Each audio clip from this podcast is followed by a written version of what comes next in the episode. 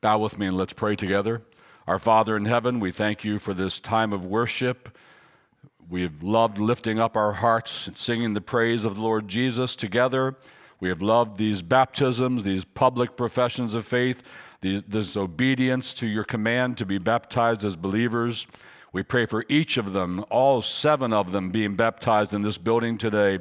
May they follow you, Lord Jesus, by your grace and in the power of your Holy Spirit till their last breath or till Jesus comes.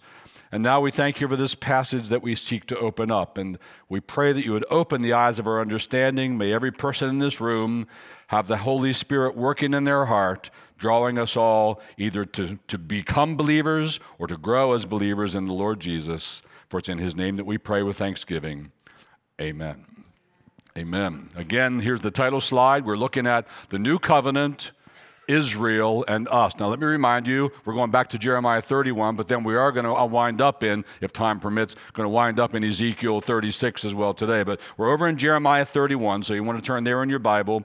And let me remind you that the prophecy in Jeremiah 31, and the same one we read in Ezekiel 36, is one of the high water marks of all prophecies in the Old Testament. This is like the apex, the high point. This is the, this is the, the mountaintop. This is the one of the best, the most amazing prophecies in the entire Old Testament. And what God is doing in this prophecy is He's telling Israel, who is very much far from God, is very much in idolatry, is very much not walking with God in those days, He's telling them there's better days coming. And what I want you to all know is we are in those days because we are in the days of the new covenant, also known as the New Testament. If you're a believer in Jesus Christ, this text is describing you. And if you're not a believer in the Lord Jesus Christ, well, call upon him. And this text is going to move you to call upon him to receive the benefits and the blessings that are in the text. So let's let's jump right in after that quick review. We're going well, actually we're going to review verse 31 that we saw last week, Jeremiah 31, 31, just to keep us going here so we know where we're starting. Behold, the days are coming, declares the Lord, when I will make a new covenant with the house of Israel and the house of Judah. Jeremiah 31 31. So God says, Behold, that means look at this. That means check this out. That means pay attention to this. That means really notice this. Don't, don't miss this one. Behold, the days are coming. We're in those days. Jesus ratified this new covenant when he shed his blood for sinners like you and me and all who have called upon his name and are saved. We're in this new covenant where whether Jew or Gentile, bond or free, doesn't matter. And he says, I'll make a new covenant. What was the old covenant? That was the covenant God made with Israel and with Moses. That was the Mosaic covenant. That was the one that was made at Mount Sinai when God gave them the law. That, that old covenant has now been fulfilled in Christ. That has been abrogated, put away by the new covenant. It grew old and it vanished. So we're no longer under the old covenant. No one's actually under the old covenant. Its law still speaks to us and convicts us of our sins and our need for Christ. But as a covenant, we're not under that old covenant. And so either you're a believer in Jesus Christ and you're in the new covenant, or in these days, you're not in covenant with God at all. And you want to be in covenant with God. So he says, I'm making this new covenant, and notice with whom it's made, with the house of Israel and the house of Judah. So this, this new covenant is not what some people, this is a derogatory term that they hurl at us. This is not what some people mean when they, when they say, well, that's replacement theology. What's not replacement, God is making a new covenant with the same people. The covenant is made with Israel. He's not replacing Israel. The covenant is made with the house of Judah. He's not replacing the house of Judah. Nobody gets replaced. He just says, I'm going to make a new covenant. You were under the Mosaic covenant. I'm changing the terms of our relationship. Now, you, same people, Israel and Judah, you will be under the terms of the new covenant. The new covenant is made with Israel and with Judah. All who are true believers from Israel are in that covenant, and all who are Gentile believers have been grafted in with them. And we're also partakers of the benefits and the blessings of the new covenant through the blood of Jesus Christ. So let's go to verse 32. That was last week. Now let's go to verse 32. We saw this one last week as well. It's going to be not like the covenant that I made with their fathers on the day when I took them by the hand to bring them out of the land of Egypt, my covenant that they broke, though I was their husband, declares the Lord. So there is some continuity between the old and new covenants. What's the continuity? It's the same people, it's Israel and Judah And it's also the same law. Moral law doesn't change. Whatever was moral law in the old covenant becomes moral law in the new covenant. There's continuity, but there's also great and radical discontinuity. And we see that in the words not like. So, the rest of the sermon, we're going to be seeing how the new covenant is not like the old. And, and, each thing that is, that is not like is going to be something that's a characteristic of a believer in Jesus Christ. You'll see what I mean when we get there. Not like the covenant that I made. They broke that covenant though I was their husband, declares the Lord. Now, how does the new covenant differ from the old, and what are characteristics of new covenant believers? That's the rest of the sermon. This has been review and introduction so far. Now we're ready to start into the sermon. So here we go. Let me put up this slide. Yeah, we're going to be looking at differences between the old covenant and the new covenant, and we're going to be looking at characteristics of new covenant believers. So if you are a new covenant believer in Jesus Christ, if you if you've called upon the name of Christ and you're saved, you're in the new covenant. You're in it. So if you're a new covenant believer, each one of these things is true of you. If you say you're a new covenant believer, but these things aren't true of you, you're not really a new covenant believer. We can distinguish saved and unsaved by these marks that God gives us. He says, Here's what I will do. And everybody who's in my new covenant, He does these things in us. Here's the first characteristic. We saw it last week. All members of the new covenant have God's law within them and written in their hearts. Let's review that verse, Jeremiah 31 33a. He says, For this is the covenant I will make with the house of Israel after those days, declares the Lord. I will put my law within them, and I will write it on their hearts. So every single person who is in the new covenant, saved by the grace and the shed blood of the Lord Jesus Christ, this is true of them. God Himself has written their, His law, has deposited His law where? Inside of them, and specifically where? In their hearts. What do we do with hearts? This is review. We love things with our hearts. So, what this means is, I'm going to make the new covenant people to love me, to love my kingdom, to love my law, to love the Lord Jesus, to love the Word of God, to love the things of God. He's going to change your loves if you're in the new covenant. And you will love the Lord your God with all your heart and soul and mind and strength and wish you did it more. So that's the first characteristic. Let's look now. This is new. Second characteristic. Here it is. All members of the new covenant, what else can be said of them? How is the new covenant different from the old? They all have God as their God, and God identifies them as his people. Let's look at the verse, Jeremiah 31 33b. God says, And I will be their God, and they shall be my people. This was not true of most people under the terms of the Old Covenant. Most of them were not saved. Most of them were not regenerate. Most of them were not faithful followers of the Lord God of Israel. And God was not their God. And they were not his people. And he says that, and we saw it last week over in Hosea chapter 1. But everybody in the new covenant, this can be said of them. This is true of them. If you're in the new covenant, this is true of you. God is your God. So if we interview you after church today and say, Excuse me, sir, excuse me, Rick, um, who is your God? You say, Well, God. God of the Bible, the Lord God, the Trinitarian God, God the Father, God the Son, God the Holy Spirit. That God, the God in the Bible, He's my God.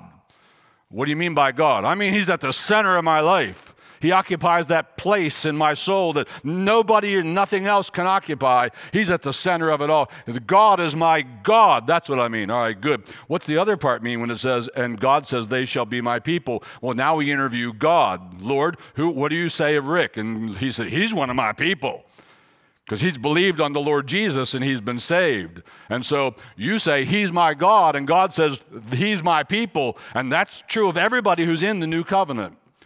So if you're in the new covenant and we ask you uh, what's in the center of your life, you would, if, you, if you're thinking, you would very quickly say, well, God, the God of the Bible, the God of, of, the, of, the, of the, the Word of God, the Old and New Testaments.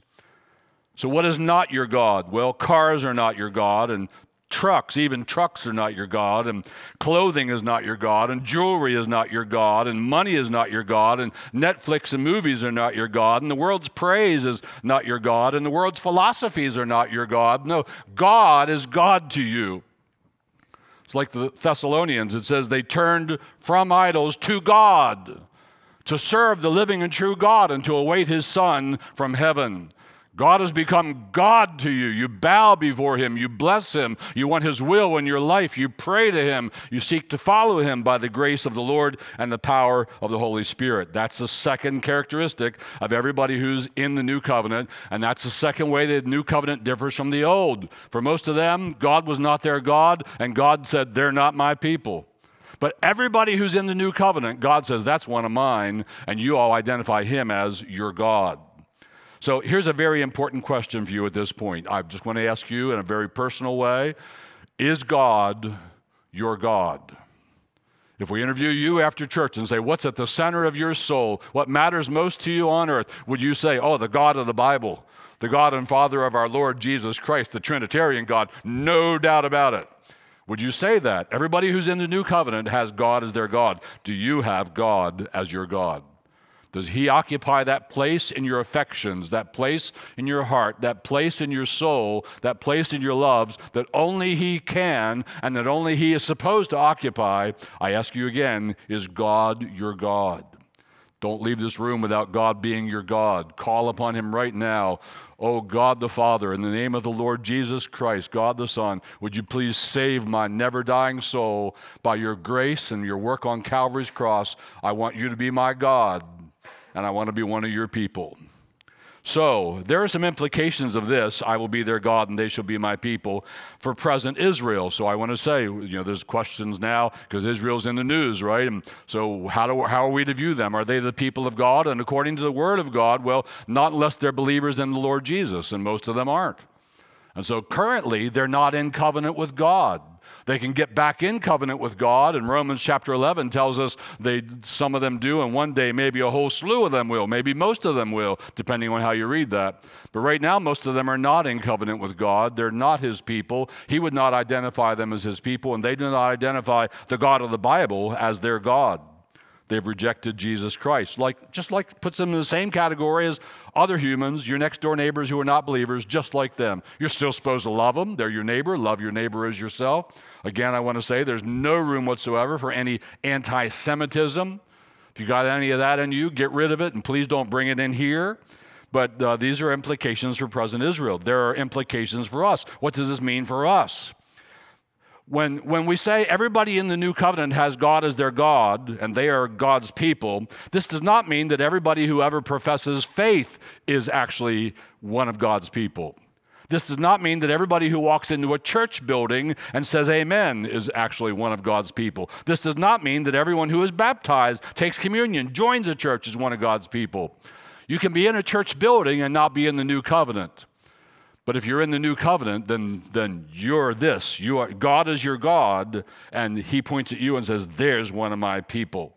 So, what, what does this mean for us? Let me say it again this way. Every single person, without exception, who is actually in the new covenant, saved, regenerated, born again, forgiven of their sins, and we'll see all those in the text in a moment, every one of them has God as their God, and God has them as one of His people. So there are some implications in this for our doctrine of conversion. When we're looking at somebody and we want to try and figure out that they seem to profess faith in Christ, do we think they're really converted? Well, initially we should just take them at their word, but then we start seeing how they live, how they talk, how they think, what they believe, and we need to ask ourselves do, do they still seem to be like our really converted people? Well, one of the things we ask ourselves is do they look like somebody who has God as their God? We want to look for that. If you say, I've believed on the Lord Jesus Christ and my sins are forgiven, but everything else under the heaven seems to be your God, and God is not your God, then we look at you and say, well, there's, there's, there's a discord here, there's dissonance going on here. It doesn't seem like you really have God as your God. You don't seem to be really in the new covenant. This has implications for our doctrine of conversion, it has implications for church membership. These are the people we want in membership. We want all people in the building, all people to come and hear the Word of God and participate in gathered worship, but it's only saved people. It's only people who are in the new covenant that ought to find their way into our church membership. We want a pure membership, pure with believers only in the membership.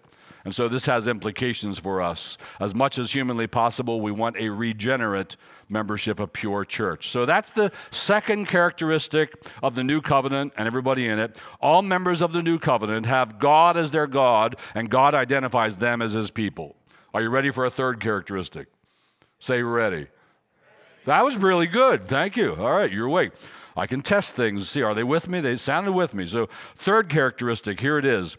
No members of the new covenant need to be evangelized because they all know the Lord. Let's read it Jeremiah 31 34.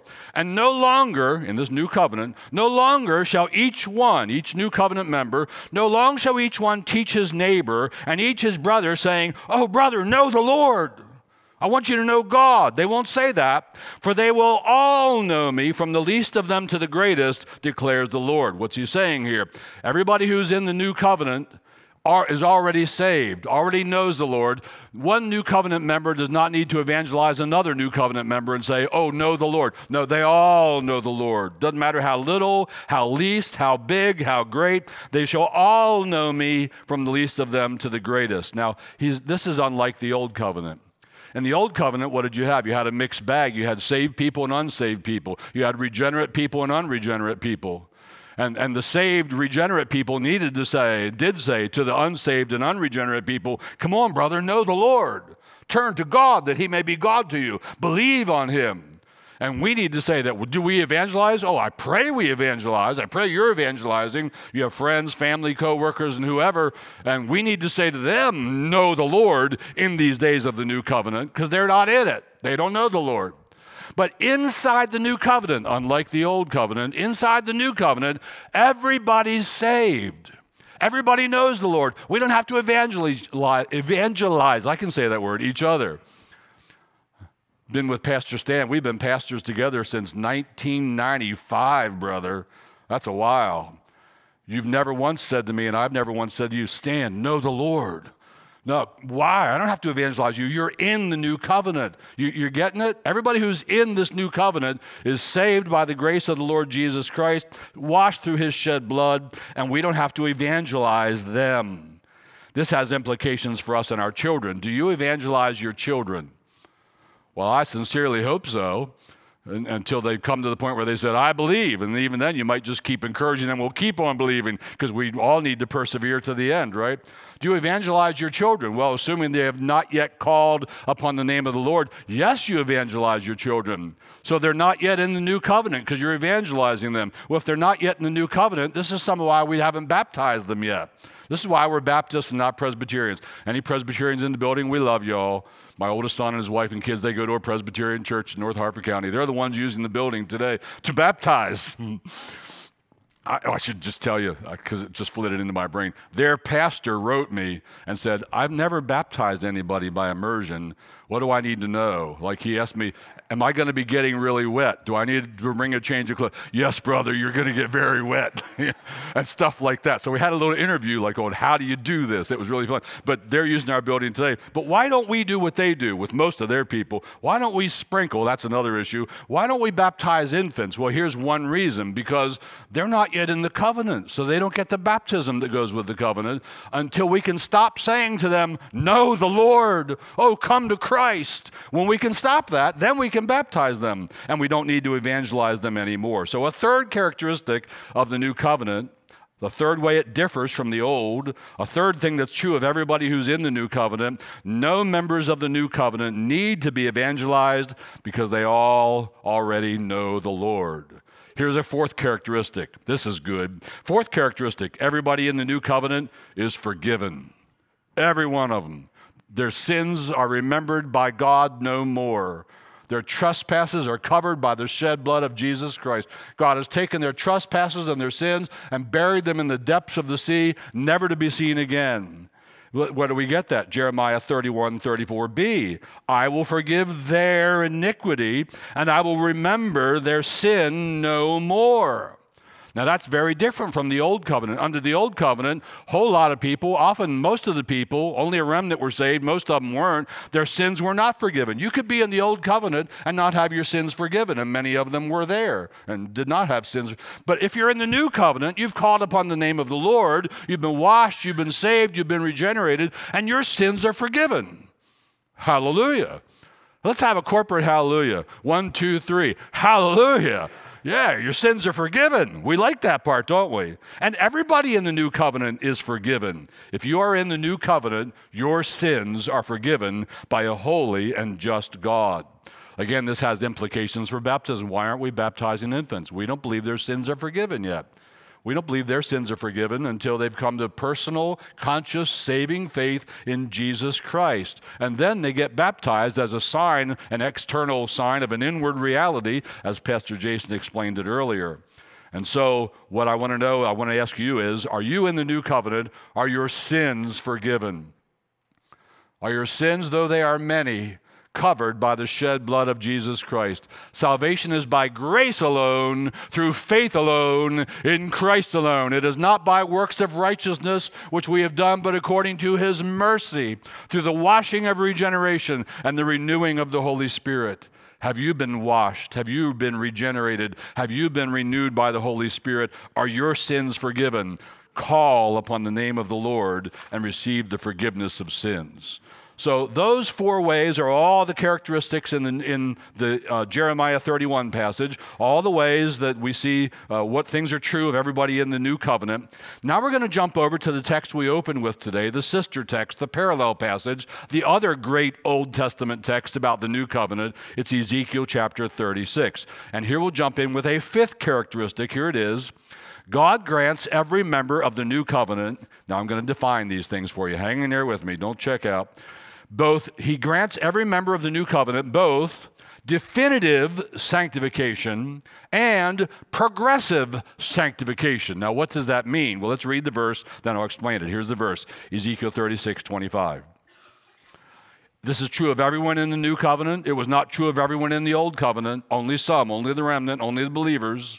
But it's true of everyone in the new covenant. He says, I will sprinkle clean water on you, and you shall be clean from all your uncleannesses. Hallelujah. Bless the Lord. And from all your idols, the actual idols, from idolatry, from having that in your heart, from worshiping the wrong things, from all your idols, I will cleanse you. So he's going to sprinkle clean water on you. You'll be clean from all your uncleanness. That's definitive sanctification. And from all your idols, he's going to cleanse you. That's progressive sanctification. Now, what do I mean by those terms? Sanctification is there's, there's a definitive sense in which it exists, and there's a progressive sense. Definitively, when you believe on the Lord Jesus Christ, God declares you holy. That's definitive sanctification. It's not, well, you're sort of holy or you're getting holy. No, it's, it's definitive. It's done. It's there. It's accomplished for you. When you come to saving faith in Jesus Christ, God says, I love these words from Colossians chapter 1. He sees you in Christ, holy, unblameable, and unreprovable in His sight. Hallelujah. Because of the shed blood of Christ, God looks at you and says, Holy. Isn't that one of the most amazing things on the planet? How wonderful is that? I so often just give thanks for that. Thank you, Lord, for the blood of Christ. I can't believe it. It's amazing, but it's true. You see me as holy. That's definitive sanctification. But once you're seen by God as holy because of the shed blood of Christ covering your sins, then you also have a life to live. And that's where you have to become progressively and actually holy. That's progressive sanctification, and that's the Christian life. And again, both of those are here. Where's the progressive part? And from all your idols, I will cleanse you. So your idols are sin. That's sin in your heart. That's unholiness in your life. You're worshiping the wrong things. Things that should not have that place in your soul are trying to get that place. And God says, But in the new covenant, I will actually go to work in you and I will cleanse you from all your idols, from all your idols, the actual idols. You don't just get forgiveness for the idols, you get cleansing from the idols themselves. You'll stop bowing down and loving and worshiping idols. I mentioned a little list earlier. It had cars and trucks on it. You won't worship cars and trucks. You won't worship your sewing machine. You won't worship knitting. You won't worship money. You won't worship your career and your job. You won't worship your house. You'll hold all those things with a loose hand. The Lord gives, the Lord gives away, takes away. The blessed be the name of the Lord. You don't really care. But you do care about this. God is my God. See, He's cleansed you from your idols. He's actually cleansing you from all your idols. And I mentioned Thessalonians a moment ago, but I'm going to actually read it for you now. This is true of you if you're in the new covenant. 1 Thessalonians 1 9b through 10. He says to those people, You turned to God from idols to serve the living and true God and to wait for his Son from heaven, whom he raised from the dead, Jesus, who delivers us from the wrath to come. That's describing what the Old Covenant said would happen, or the Old Testament said would happen. They have been sprinkled with clean water and, they, and clean from all their uncleanness, and from their idols, God cleansed them. It's progressive, it's progressive, and it's definitive sanctification. Do you have definitive sanctification? Just big words to mean, are you saved? Are your sins forgiven? Does God declare you holy because of the shed blood of Jesus Christ covering you? That's definitive sanctification. And then are you becoming holy? If, we, if, if you claim to have definitive sanctification, but we don't see your life changing, we don't see you mortifying your members that are on the earth, we don't see you fighting temptations and sin, you just give in and never fight and don't seem to care at all, then we have reason to question well, wait a minute, is this really a regenerate person? Is this person really born again? Do they really have definitive sanctification? sanctification because I don't see progressive sanctification going on in their life. Are you following me? Do you get it? All right, thank you. One guy is following me. I'll, I'll take that. All right, that's good. Paul kind of picks up on this very thing and drives it home some more in the New Testament. We're going to Romans chapter 8, 13, and 14. And here's what Paul says If by the Spirit, not just by the law, but by the Spirit, you put to death the deeds of the body, you will live. For all who are led by the Spirit of God, led in what? Putting to death the deeds of the body. All who are led by the Spirit of God are sons of God. So somebody says, I'm a son of God. What, what's one thing we can look for? Are they really a son of God? Well, do they seem to be led by the Spirit of God in putting away their idols? Do they seem to be led by the Spirit of God in mortifying the sins that are in their lives? Do they, do they seem to be fighting against it because they want to glorify Christ? So that's the fifth characteristic of being in the new covenant. God grants every member of the new covenant both definitive sanctification and progressive sanctification. Oh, may you have them both. Now we're going on to a sixth characteristic. Here we go. Sixth characteristic. And God regenerates every member of the new covenant. Look at how he said this back in Ezekiel, Ezekiel 36, 26. And, there's more, see, and I will give you a new heart. So if you believe on the Lord Jesus Christ and you are saved, you are now in the new covenant with God, and here's what God does in you. He doesn't just do something for you, I'll forgive your sins. He also does something in you. What's He do in you? I will give you a new heart. I've said this a thousand times in the past year, probably. You're sick of hearing it. What do new hearts do? They love new things, right? New hearts love new things. God's going to change your loves. That is probably the most central, the most important change that occurs in you when you leave darkness and turn to light when you leave death and turn to life. What happens is your loves change. Do we see you loving God, loving the things of God, the kingdom of God, the people of God, the word of God, the ministry of the things of God? God says, I'll give you a new heart. It'll love new things. And a new spirit I will put within you, and I will remove the heart of stone. That's what he takes out of you, that stony heart, God's word does not go in, it bounces off. I'll remove the heart of stone from your flesh and give you a heart of flesh. What's that? That's a soft heart. So the stony heart goes away if you're in Christ, and the heart of flesh comes in if you're in Christ, and you get, God gives every member of the new covenant a soft heart. This was not true of most members of the Old Covenant. This is how there's radical discontinuity. This is not like. It's not going to be like that covenant. What's it going to be like, Lord? Here's what it's going to be like. Everybody who's in the new covenant, I'm giving them a new heart and a new spirit, and I'm taking out the stony and I'm giving them the soft. Every member of the new covenant. Are you in the new covenant? Do you claim to be a follower of Jesus Christ? Do you believe on the Lord Jesus Christ? Has God given you a soft heart? Has God given you a new heart? Has He put a new spirit within you? This, by the way, is exactly the passage that Jesus expected Nicodemus in John chapter 3 to know about. Remember Nicodemus? Jesus meets with Nicodemus, and uh, let's read it. I want to read it for you. We're actually going to put it up. John chapter 3. Let's go over to John chapter 3. I want you to see how this uh, this passage comes right out in what Jesus says to Nicodemus. Now, there was a man of the Pharisees named Nicodemus, a ruler of the Jews. This man came to Jesus by night and said to him, Rabbi, we know that you are a teacher come from God, for no one can do these signs that you do unless God is with him. I love the response. Jesus answered him, Truly, truly, I say to you, unless one is born again, he cannot see the kingdom of God. It's like Nicodemus is going blah, blah, blah, and so on and so forth. And Jesus said, Let's cut to the chase here, Nicodemus. Let me just tell you what you really need to hear. Unless you're born again, you're not going to see the kingdom of God. No, Nicodemus, this throws him off. He says, Nicodemus said to him, verse 4, How? What are you talking about? How can a man be born when he is old? He had no clue.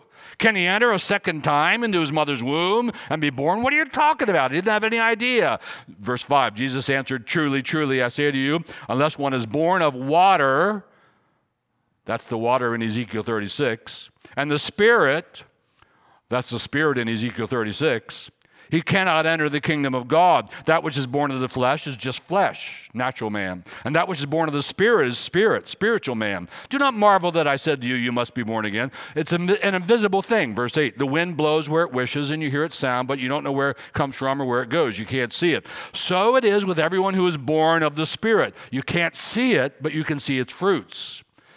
Nicodemus is still perplexed. Nicodemus said to him, How can these things be? And I love this response. Verse 10 Jesus answered him, Are you the teacher? And the definite article was there. Are you the teacher in Israel, and yet you do not understand these things? Well, how was Nicodemus to have understood these things as the greatest teacher in Israel? And here's how he should have known Ezekiel 36, where God talks about the water and the blood and putting a new spirit within you. It, it's from it's from Jeremiah 31 and from Ezekiel 36 that Nicodemus should have known about the regenerating work of the Holy Spirit of God. How to become a new creature in Christ Jesus. When you truly believe on the Lord Jesus, He does something for you, He forgives you your sins, and He does something in you, He gives you a new heart, a soft heart and He puts His Holy Spirit inside of you, and you will be changed. Well, I have a couple more characteristics, but I don't have a lot of time left, and I can't go. Uh, I have to, wherever I stop in this service, I have to stop in the next service, or I'm in trouble next week trying to make the two of them match. So I'm going to draw it to a close right there, even though I have a seventh characteristic and an eighth. We'll make those a, a part of the sermon next week. But let me close in this. What have we seen today? We've seen that the new covenant is not like the old. And we've seen that if you are in the new covenant, these things can be said of you. These things will be true of you because these are things that God always does in every member of the new covenant. And I want to ask you now all again I want to ask you are, are you in the new covenant? Are you a, a true believer in the Lord Jesus Christ? Have you called upon him in saving faith and he is now your God and your Savior? Are your sins forgiven? Is your soul washed clean by Jesus' shed blood?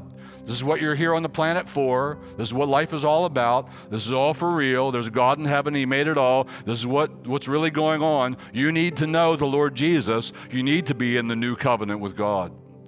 You say, Well, I do know the Lord Jesus. Well, do you have the heart the text says that you'll have? Is God your God, like the text says you'll have? Um, are, do you have a, a soft heart like the text says you have? Do you have the things that are in the text?